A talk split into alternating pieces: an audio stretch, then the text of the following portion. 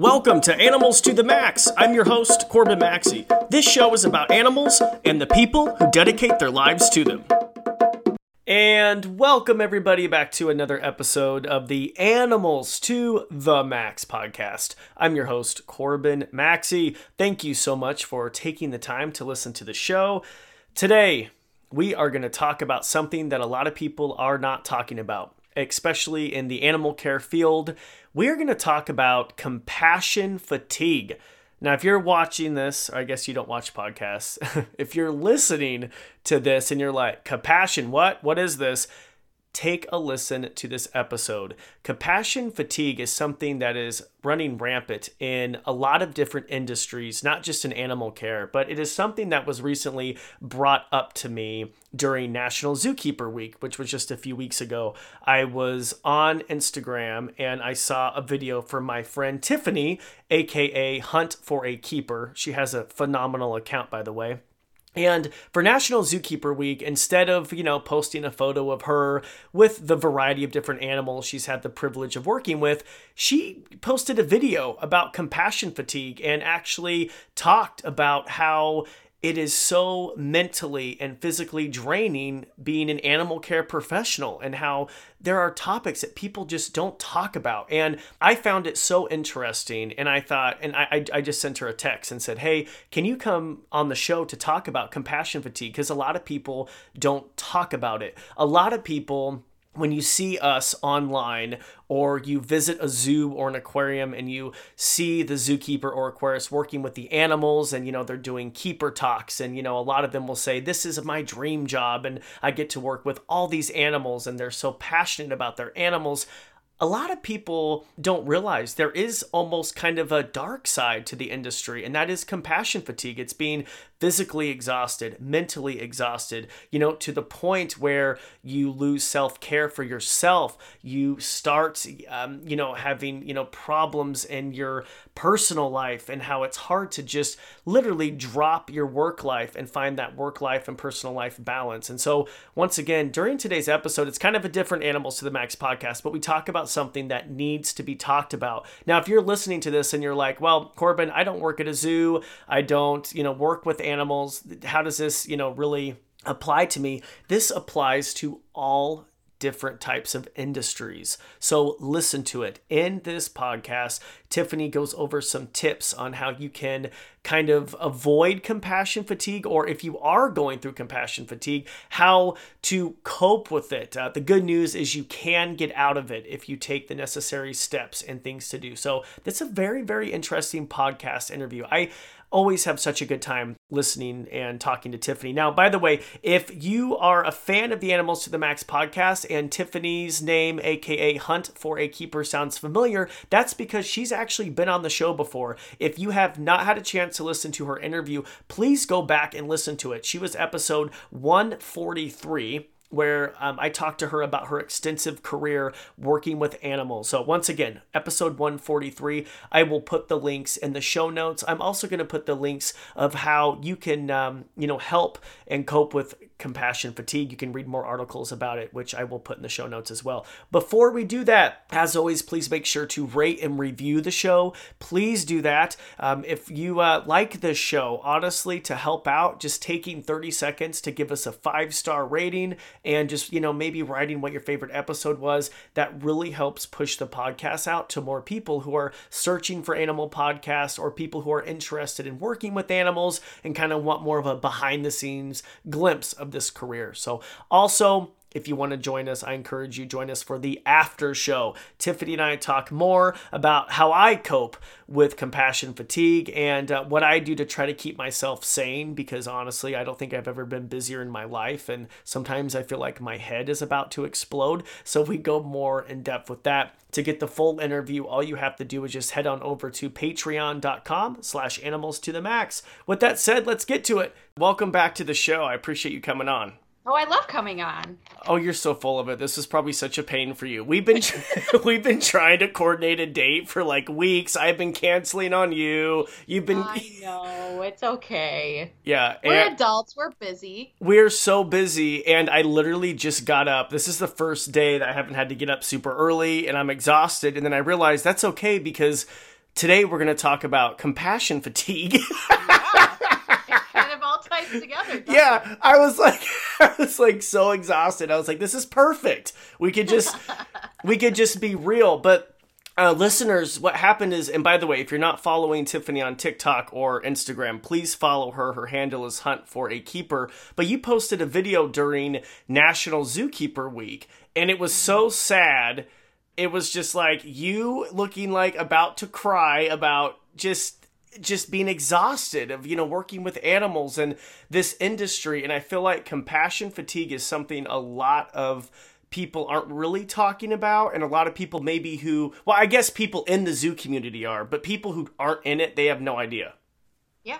Yeah. And you know what? I I was going back and forth whether to post that video or not, to be honest. The idea was in my head and um, I'm sure you are too, but there's a lot of zookeeping groups on Facebook. And for National Zookeeper Week, I saw a lot of keepers posting and complaining about how their facilities handled it and like how they were featured and like, you know, I always joke, or, and a lot of people joked in that group, that if you need a week to celebrate your profession, that means you aren't being appreciated, right? so, and I just saw everyone complaining, and I'm like, you know what? I think instead of being, and I hate to say it, super positive and bubbly, and just putting a lot of pictures on my Instagram of me and my zookeeping career, I'm like, I want to like strip all that down and be real. I just want to be real for a second. And so I did that. And, you know, I did it not necessarily to highlight struggles in my career and myself. I just wanted to do it to highlight just compassion fatigue as a whole.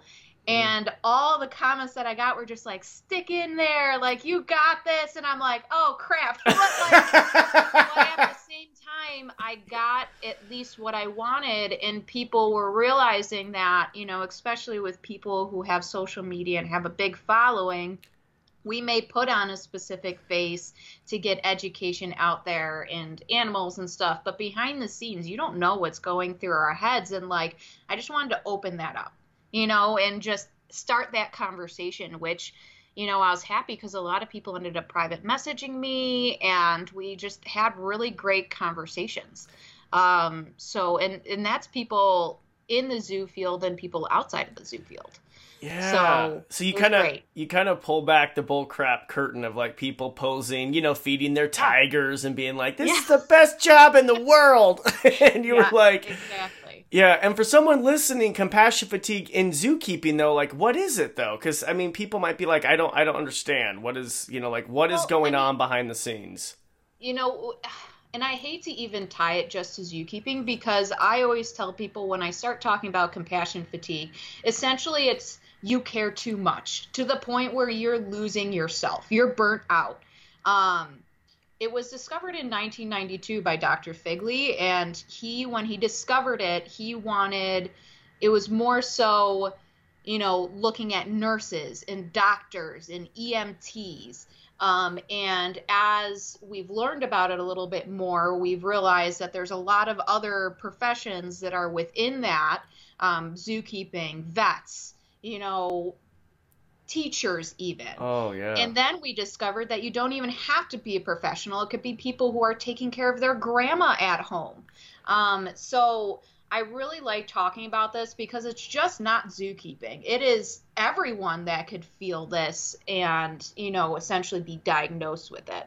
Um, but as far as zookeeping, it's, you know, we are fighting, I don't want to say a losing battle, but a very hard battle. Um, we are trying to save the world, you know, and I we're we're superheroes really.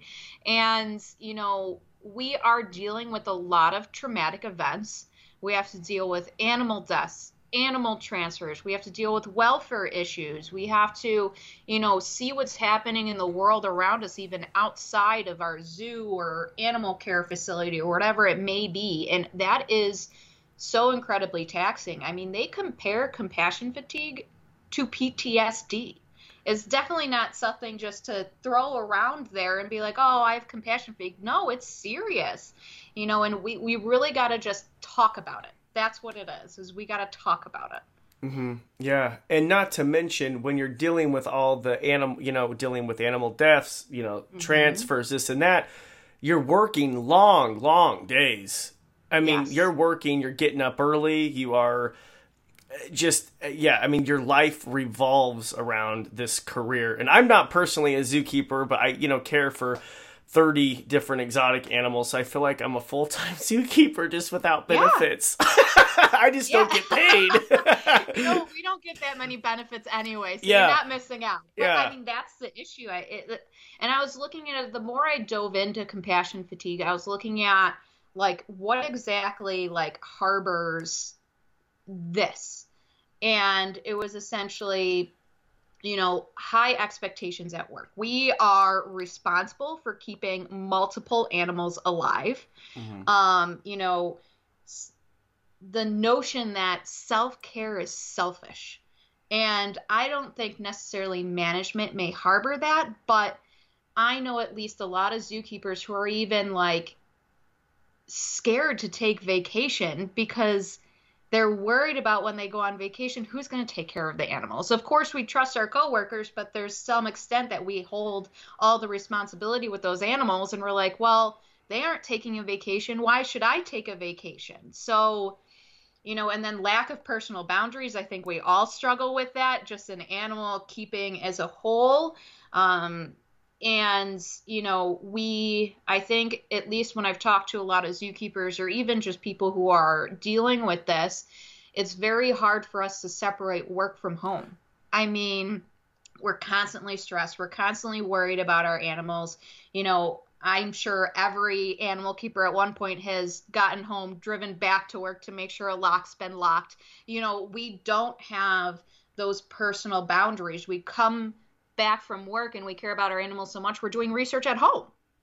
And, you know, even with my current job now, I obviously, you know, I do a lot of social media, but I do social media for my facility too. So oh, I you do? On, yeah.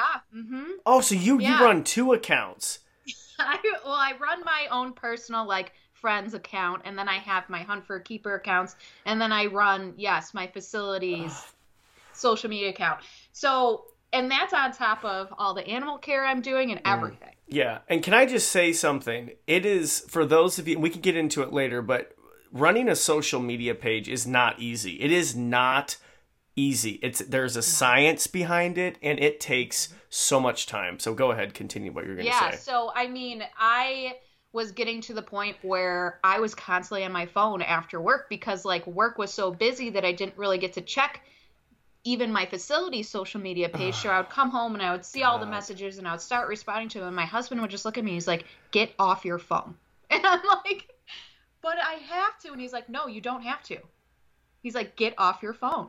And so, you know, it got to a point where, I mean, at least with me, and I'm sure with you, it's very hard to separate that, especially being in social media, because it's not like we have a nine to five job. It's you post when you have content, you know? So Mm-hmm. You know, I can't really speak for it because obviously I have another job on top of the social media that I do, and I think everyone has realized at this point I've been very quiet on TikTok. Yes, you have. Um, I have a bone to pick with you. You've been very quiet. You haven't posted since J- July. What? Yeah. The end of July. It is yeah. August 16th. What is going on? What? It, you know what? It's I probably good decided, for you. you know, it's it's compassion fatigue. Really, it came down go. to it. I needed, um I needed some time. I TikTok is very hard because I was, you know, the audience on TikTok is young.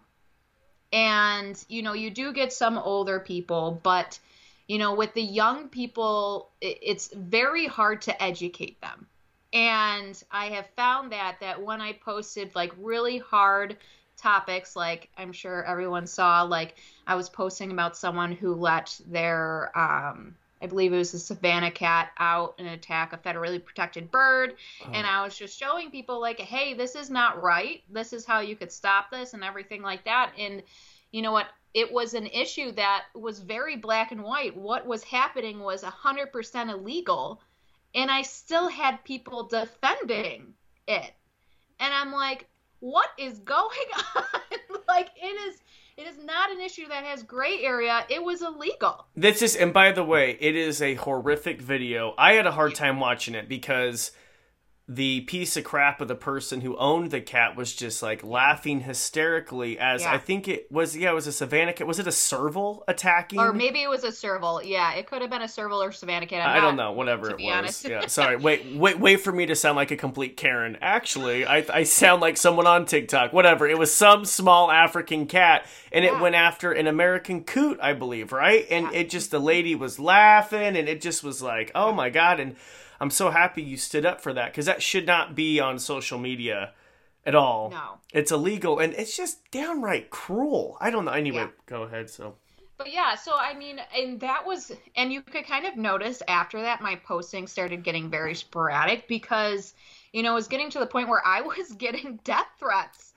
And, you know, I was just like, out of all the things I've posted, I shouldn't be getting death threats for this. like, you know, I, again, it was 100% illegal. Why am I getting death threats? Why aren't people angry about them? Why are they angry that I called them out and then start, you know, analyzing my life? And I'm just like, it's because, you know, kids see those videos and they laugh at them and they think they're funny or they had an history with that social media account and that social media account did post a lot of that animal and like funny videos and they had a following. And you know it's just like i was getting to the point where i'm like i the reality finally hit me that maybe i was fighting a battle i couldn't win. And when i talk about compassion fatigue I always talk about awareness and you know I think we all again we all think we're superheroes and there there has to be a reality check at some point where we realize that the battles we're fighting we may not win in our time.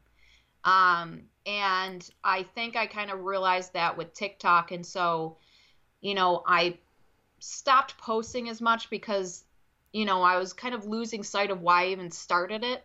I started to become like an animal activist, and you know, I realized that that wasn't necessarily the direction that I should go. That I I still want to educate and I still want to make really funny videos and show people what zookeeping is, but I was getting so engulfed in just trying to do right by the animals that I was losing sight of my main mission, and that is to educate. And I was just like, this person's doing this wrong. This person's doing this wrong. And it's just like, oh my gosh, have I turned into a Karen? Like, you turned into yeah. Oh my god, and that so sucks. I just had to take a step back and I'm like, all right, I may not win every single one of these battles, definitely not on TikTok.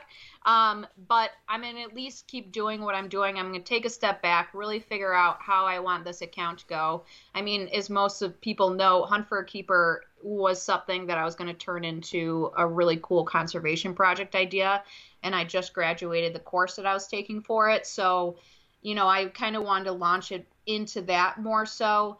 Um, but again, I don't want to, you know, I don't want to rob people of all the cute and funny animal videos still. And I think I stopped doing that as much because I was like, oh, there's so much stuff on TikTok that makes me angry. oh my god, so you become bitter. Yeah, I became a little bitter. And so I'm just taking a step back, kind of reevaluating everything and then, you know, going from there. Mhm. Um, but I'll be back. I'll definitely be back. I just got busy and I started getting bitter and it and TikTok wasn't something I enjoyed anymore and as most of you know I have a full-time job on top of this so like Yeah. I need to enjoy the me. things I'm doing outside of my job. Yeah. So Yeah. that's where I'm at. Yeah, 100%. And I think it's a good point that you brought up that it's okay to take a break. Yeah. It's I mean even if we're not talking about social media like I mean it's it's okay and it's probably so healthy. I'm sure you feel so much mm-hmm. better just having a clear you Oh, know yeah. mind. Yeah, I mean, you have to constantly worry about what you're posting and then commenting. And like you said, social media, I don't even understand social media. I don't. I don't know how I have 3 million followers. I don't understand algorithms and everything. I just post things that I enjoy. And then if they work, they work. And I know we've had conversations where I'm like, what do I do? yeah i it is uh it's very hard and i'm at the point where like i'm producing daily videos and I'm literally sometimes I feel so overwhelmed. Like I was up the other day till 12:30 at night editing a YouTube video, editing TikTok to post for this. So I also have my animals and then my wife and I also own a wine tour company. That is like so we I know now you're interested. So we cuz we live out in Idaho wine country. So that we're hiring employees. We have like three van. Anyway, it is like it, its own separate animal. So it's like owning two businesses, and on top of that, social. It can get so overwhelming. And I'm with you, Tiffany. I don't even know. And I guess this is a good problem to have, but like I get so many DMs. I haven't even looked at my DMs. It is like so overwhelming. I haven't looked. I try to respond to everybody, but when you're getting literally thousands of comments a day Yeah. like a day. And I guess this is like people are like, oh, what a sad, sad problem to have. But seriously, it, it's so overwhelming, and you feel like you have to, re- you know, you have to respond, and it's just like, it, it, yeah, it's a lot. It is a lot. And I mean, again, We sound like happy- famous people who are like, I hate being famous. Like we literally built this brand. I feel like kind of uh, like a jerk now. Because I mean, honestly, all I ever wanted was a big following, and now we're Yeah. we're at that point, and now it's like, I'm not saying it's bad. I'm just saying it, it can be overwhelming. That's the you- thing, though. Complaining about how you feel about things doesn't mean you're ungrateful. And I think when you know we're talking about compassion fatigue, that's what a lot of people think that, you know, I reached my dream job before I was 25. Like I reached my career goal. And, you know, after that, I'm like, I shouldn't complain. I was so privileged and, you know, I worked my butt off and I got to where I wanted to be before I was even 30. Why should I why am I complaining? And that's toxic. That is so toxic. And you know, you have the right to complain. You have the right to bring up things, you know, in your industry that are unjust. And you know, I think you know, in the early days, you know, even keepers or whoever, whatever professional or non professional is dealing with compassion fatigue was afraid to bring up these issues. And that's why I think we're dealing with what we're dealing with is because, first of all, zookeepers don't even know what compassion fatigue is before they even get into the career. So they can't, you know, they can't prepare for it because they've never heard about it. And then your management, when you tell them you're dealing with all this, they don't know what you're talking about. And so they don't know how to harbor an environment that can negate all of this. Um, so I just think, you know, complaining isn't necessarily a bad thing. Being in tune with your your feelings isn't a bad thing. It's it's needed now. Um, you know, so even with you, I when you were saying all that stuff, I never for once thought you were ungrateful. I think you're Really? so grateful for where you are. Yeah, I just, you know, I I think people need to stop being scared for voicing their opinion, especially in careers where compassion fatigue runs rampant. Yeah. You know, it's you know, vets, I think I Oh, don't know if I'm allowed to say the word, but Do you it. know, they're what the second rate ranked field for suicides. what? Like that's yeah, that is No. not something that we should just be sweeping under the rug. It's something that we should be talking about. And if a vet wants to complain, I'm like, please let it out. I want to hear your story and I want to know what's wrong. And we could, you know, figure out a solution to fix this. So it's, I mean, don't quote me on the second. I'm, it's high up It's there high, though. It's yeah. surprisingly high. Um, but yeah, I just, and a lot of people, you know, my interns actually mentioned to me the other day, they said, Our first day, it's almost like you're trying to scare us. And with every intern for their orientation, I talk about the very traumatic events that have happened in my career. And I talk about compassion fatigue. And, you know, for our first day orientation, it's usually all bubbly and fun. Like, this is what we're going to be doing. This is awesome. And I'm like, this is the field you're getting into. I want you to always be in tune with yourself. And if you ever have a moment in a day where you're coming here to work for me and you aren't feeling mentally up to it, I want you to be honest with me because I understand your struggle. And, you know, I've had some, even some interns come up to me and be like, hey, today I'm just not mentally in it. I have a lot of stuff going on at home. And I look at them and I said, thank you for telling me. You are free to go home. Oh, you're gonna say thank you for telling me. Now, please go clean the tigers. No. I don't do all that stuff. yeah, please. I I'm mean, kidding. these kids are coming in and they're like, you know, I mean, just this is a toxic trait within the animal care field as is. You need experience to get a job, but to get experience, you're basically working for free at in a volunteer internship. So a lot of these people don't know their worth and they feel like they, you know, they do need to bust their butt, but I they are scared to talk about this type of stuff because they're like, we're proving ourselves. We want to be the best employee ever. And in mm. return, they're taking their self care and pounding it into the ground. And I never want that to happen. And that's, I think, the downside of this career is that we're taught that from the beginning. And we aren't talking about compassion fatigue. So people are pushing down their self care because animals are the best and that's what we're here for. And then now look at you. You're diagnosed with compassion fatigue. So. Oh you know, I try and nip it in the butt with these newbies coming into the field. Like, I want to teach you about this, and it may be sad and depressing for your first day, but I want you going into this field with all of the tools that I never got going in 10 years ago.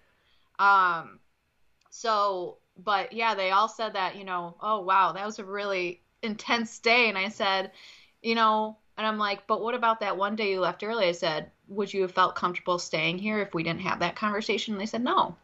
So, you know, it's, I'm happy to do it and I'm sad to scare them at the same time, but I'm happy that they're getting all the tools that they need going into this field. And I hope that anyone in any type of caregiving field gets all the tools they need on their orientation days.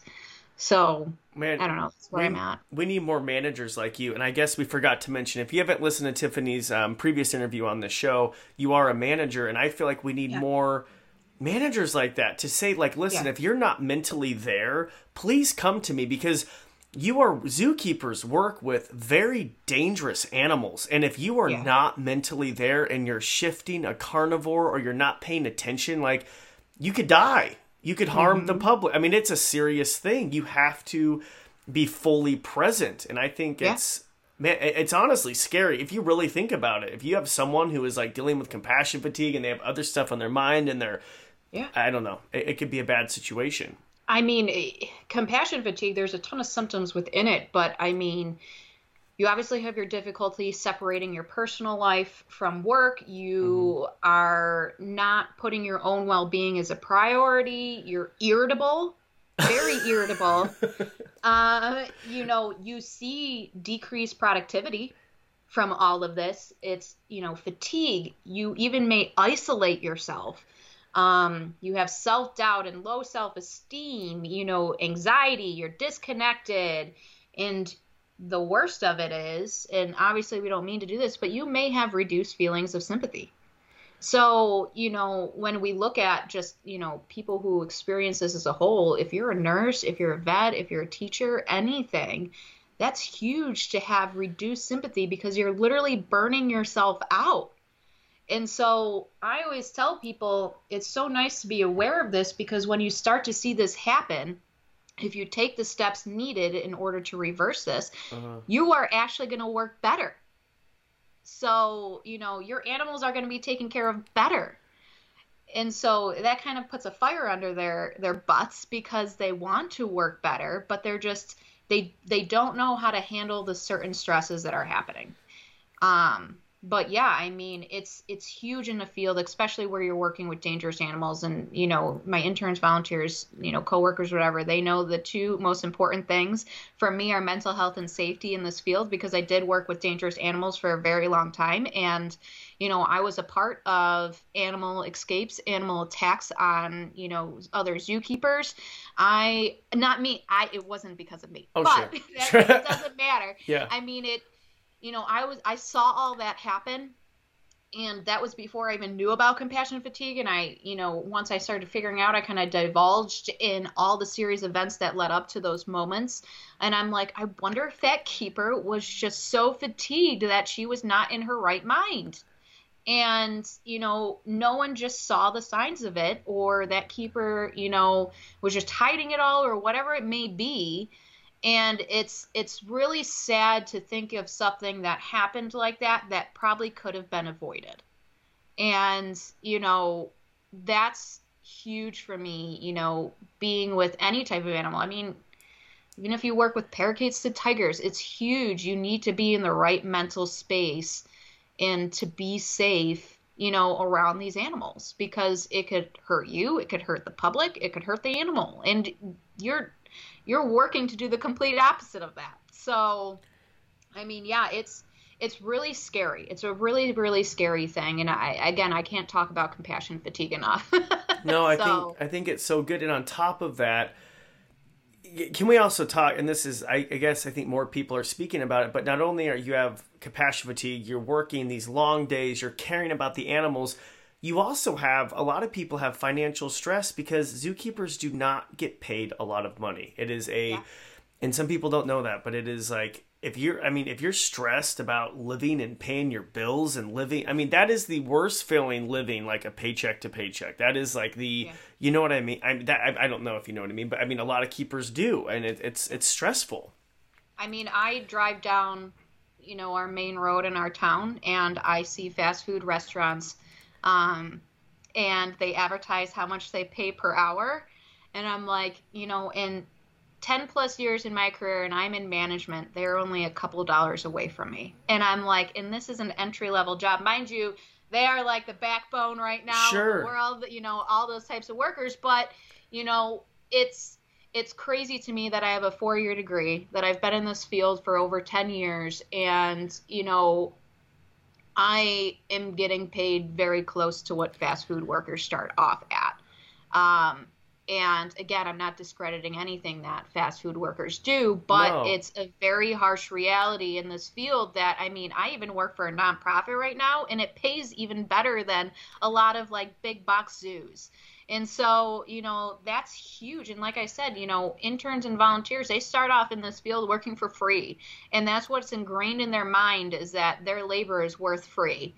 And, you know, so when we start in this field, because we're so passionate about it, we're really willing to take any salary just to get in the field. And then, you know, it's just a, a very slippery slope. And I hate to say it, it's sad. And, you know, I know a lot of you know, keepers and animal care workers in general who are working second jobs on top of their full time job. Yep. So, like, obviously, that's going to lead to even worse compassion fatigue because you don't even have time to yourself because you're working a second job. Um, so there's obviously a lot of issues in the industry that I don't think are going to be fixed tomorrow, but once we start having these conversations with, you know, management and the uppers and everything like that, I think that's when it starts to change, but we need to find the confidence in our voices and we need to start having these conversations. I mean, obviously I came from being a keeper into management because I saw all these issues, but a lot of these people in management aren't keepers, you know, and we always like to make them the bad guys in the situation, but a lot of the times they are just, they don't know. And we can't blame them for not knowing if we aren't using our voices. Um, but again, I've seen like a really great revolution, even with just in the zookeeper groups I'm in on Facebook. A lot of people are starting to have these conversations, and groups are starting to be made just about these specific topics. So, you know, we have all the tools that we could go to management and, you know, present these things. But I, again, this field is really, it's hard. It's hard. I mean, it, I think the biggest thing for me that stuck out was and I don't want to divulge this group name, but there is a group on Facebook for keepers who have left the field mm. because they need emotional support. Because it, we identified as a zookeeper for the majority of our lives, and when you leave that, you don't know who you are. And we shouldn't be defined by our jobs, you know? So it's, there's this group that helps support these people leave the field because they're so fatigued. And I'm just like, that is an issue that we need a support group for leaving this field because it's had such insane consequences on our lives. So, you know, again, we just need to start having conversations and I see it and it's it's awesome, but I, I don't want to, you know, leave this podcast for anyone being like, oh, I have to be in animal care to feel this. No, you could be in so many other fields and feel this too. And I hope that anyone, when they are done listening to this, you know, goes to their management and is like, hey, I learned all about compassion fatigue. I feel like I'm feeling it. I feel like my coworkers are feeling it. Let's do something to change this. So, but yeah yeah, I'm I'm happy we are talking about it. Um, yeah. And back on to the the whole pay about what mm-hmm. zookeepers mm-hmm. make. you know, it's funny because for so long it's been like we all live these dream jobs. We work with animals, and this is great. It's not like an office job and this and that. And I remember one time, I mean, I, I don't know, I was doing some video about it, and I remember my wife is like, "But hun, like it's like no one ever talks about how there is like there's no money in it." And it's so true. And it's just no one ever really talks about like how there it's just you fully do this for the passion. There are very few yeah. places where you are I mean, I guess if you are super, super up in management or you're a director, CEO, where you're going to be making money, but no one ever talks about how little people are paid and how if you get in this industry, you're not, I mean, you need to be aware of it. I think it's smart because, you know, I, I think we should be talking about it because it's like, if you if someone young is listening like they should fully know like if you you're up against a pretty big battle and financially it's you better figure something out or just be prepared yeah. to live pretty frugally if you want to get into this field. Exactly. I mean, if you look at any career that's driven by passion, it usually doesn't pay well. God, and because right. it's driven by mm. passion. Yeah. And they know that they could pay you low because you're so passionate. yeah. So, you know, it's it's kind of sick to think about it that way, isn't it? You know, you're so passionate about your field, you're willing to do anything. But again, like we're in the middle of a pandemic. Look at the nurses and we'll probably what they're getting paid to deal with everything that they're dealing with. It's because they're passionate, and that's what the reason why you know they're still doing what they're doing and same thing with zookeepers we see that the world is literally falling apart around us and that animals are going extinct and we are so passionate about it that we are willing to get paid pennies in order to be in this field um, and you know what? I I was guilty of it. I took pennies when I started getting into this field, right? Mm. And you know, even when I worked my way up, I was pretty much still getting pennies. It's it's sad, and it's sad how. And you said, you know, getting into management, you're paid a lot more. I think it depends on the level of management, sure. but like the higher ups get paid some like insanely higher than zookeepers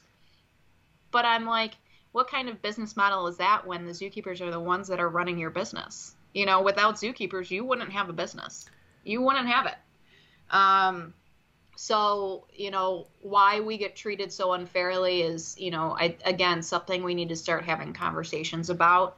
Um, and why, you know, again, I don't want to mock management or anything like that, but, you know, why they're getting paid, you know, triple you know, four times the amount we're getting, you know, what what makes that just I I really don't know.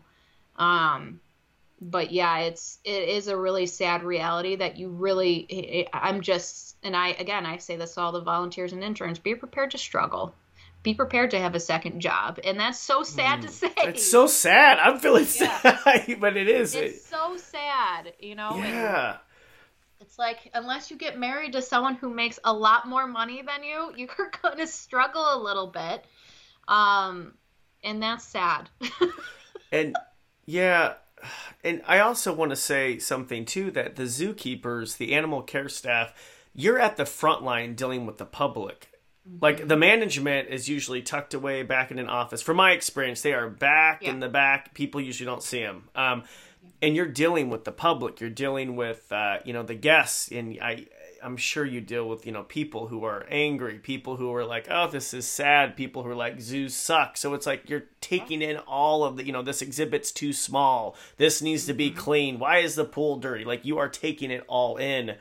And that that just can't help either with no it def it definitely doesn't help. And it's it's kind of sad we live in a society right now where people don't trust a professional opinion. They don't Yes. And wow. you know, yeah, again, I saw that a ton on TikTok. Where, I just I just saw it too. Yep, yep. Yeah, yep. like where, you know, I, I forget what it someone took a possum from the wild because it was a baby and it was orphaned and they said they tried getting it to a rehabber and they couldn't. Um, mm-hmm. but they are talking to a rehabber and, and you know how to raise this opossum.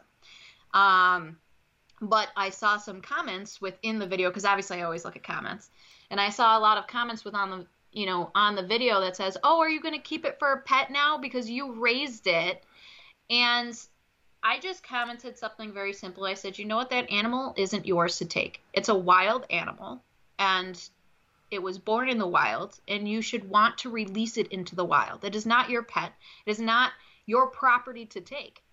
And, you know, I then commented underneath that, you know, all the reasons why this animal should be released into the wild and, you know, why they shouldn't be cuddling it and making it a pet. And I was, oh, the amount of comments I got back to it saying I didn't know anything and like all this stuff. And I'm like, I am like, I don't want to say I'm a professional, but I am a professional. You and are. I'm telling you, like, I'm giving you scientific facts on why this is wrong and you're still telling me I'm wrong? what?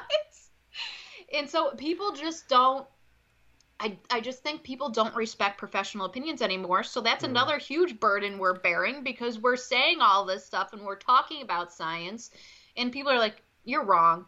You're wrong. wrong. Opossums could be pets.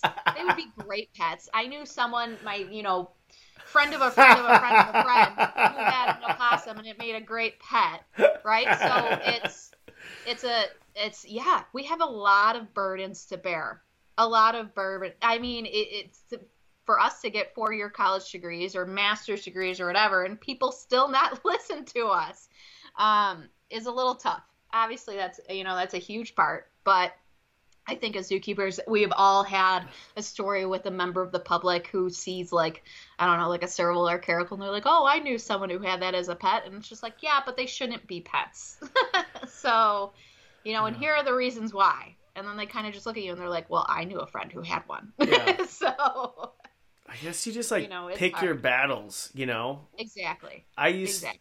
I used to respond to like a lot of those comments, but I feel like now I just don't have I just don't even want to put the inner, you know what I mean? Like, I realize that they have that opinion, and whatever you say, they are not going to change their minds. Like, have you ever on, I guess some people on social media have been like, okay, thank you, like, now I understand, but like, usually people who are like hating like that are just never going to be like, okay, you're right. No.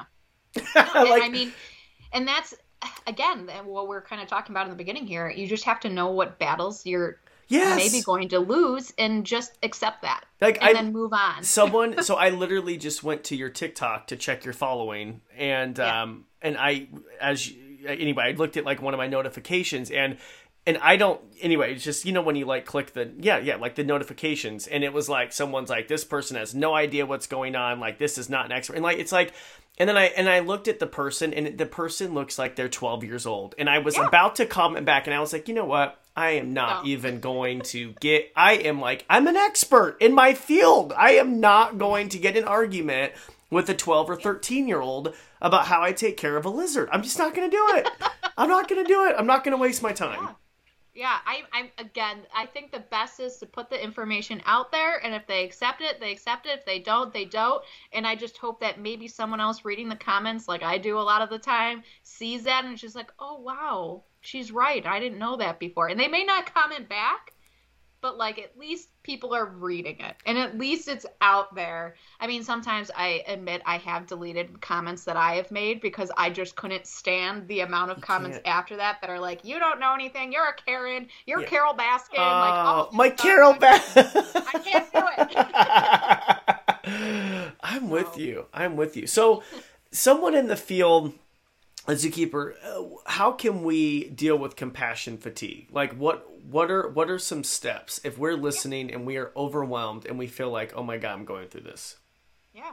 I mean, first I think so I could send it to you after this, but there is a free screening test that you could take just to see where you are. Yep, on the spectrum. Oh, I'm scared to take um, it. I don't want to take it.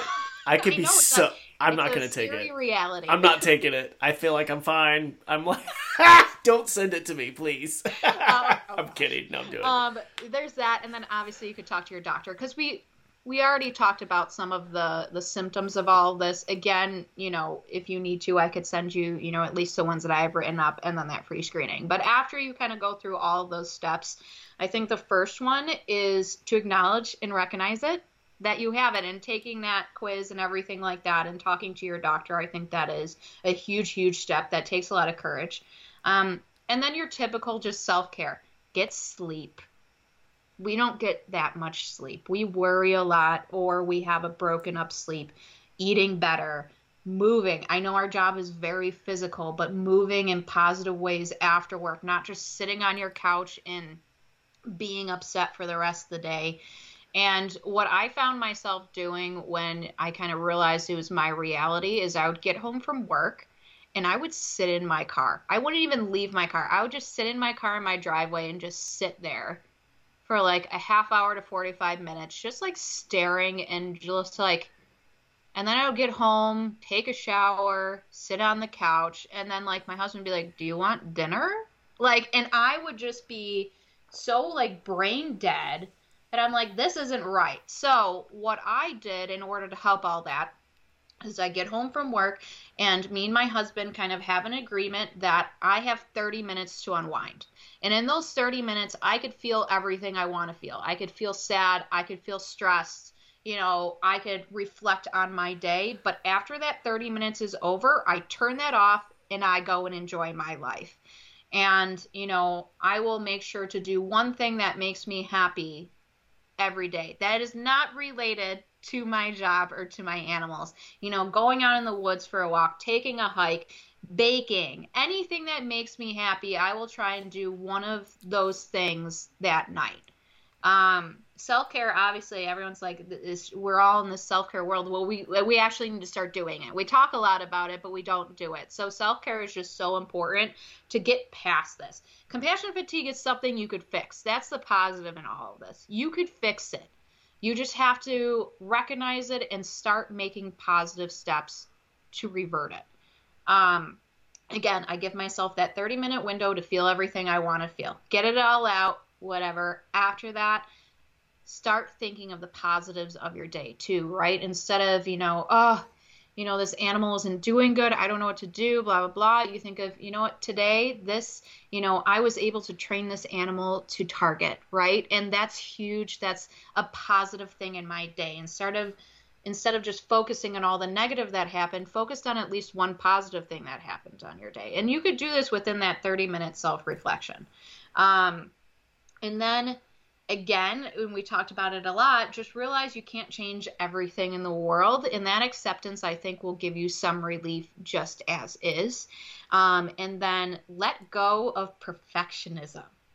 That is very hard for all of our keepers or really anyone in a very passionate field is we strive to be perfect and it's okay not to be perfect. Your face right now is well it's just it, it's true though yeah. I, I feel it, it's like it's very a lot of light bulb value bombs. It's so true. Mm-hmm. It it's yeah. it's okay. It yeah, is okay. okay.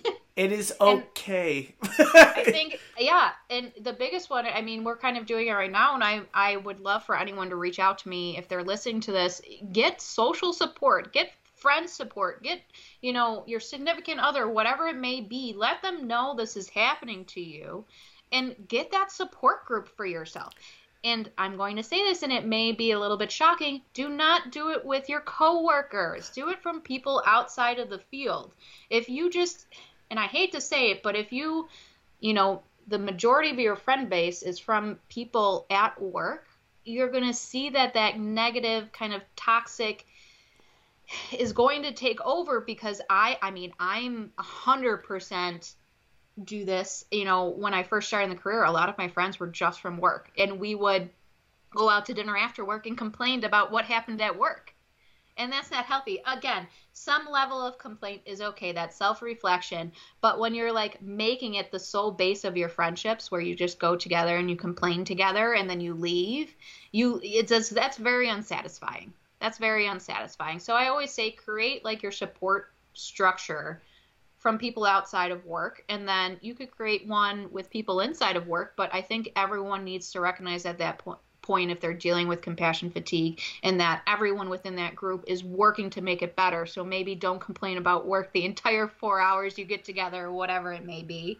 Um, and then obviously boundaries.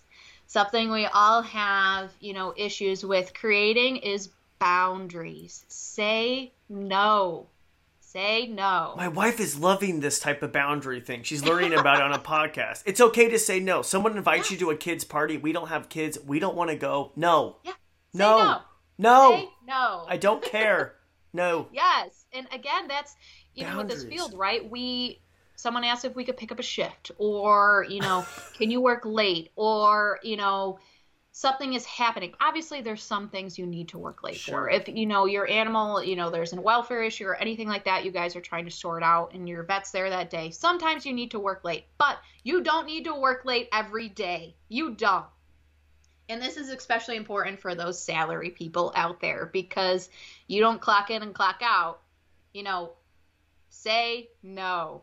Say no. That is, I wish I could just be like the zookeeper slogan is, is it's okay to say no, you know, and it's okay to say yes to yourself.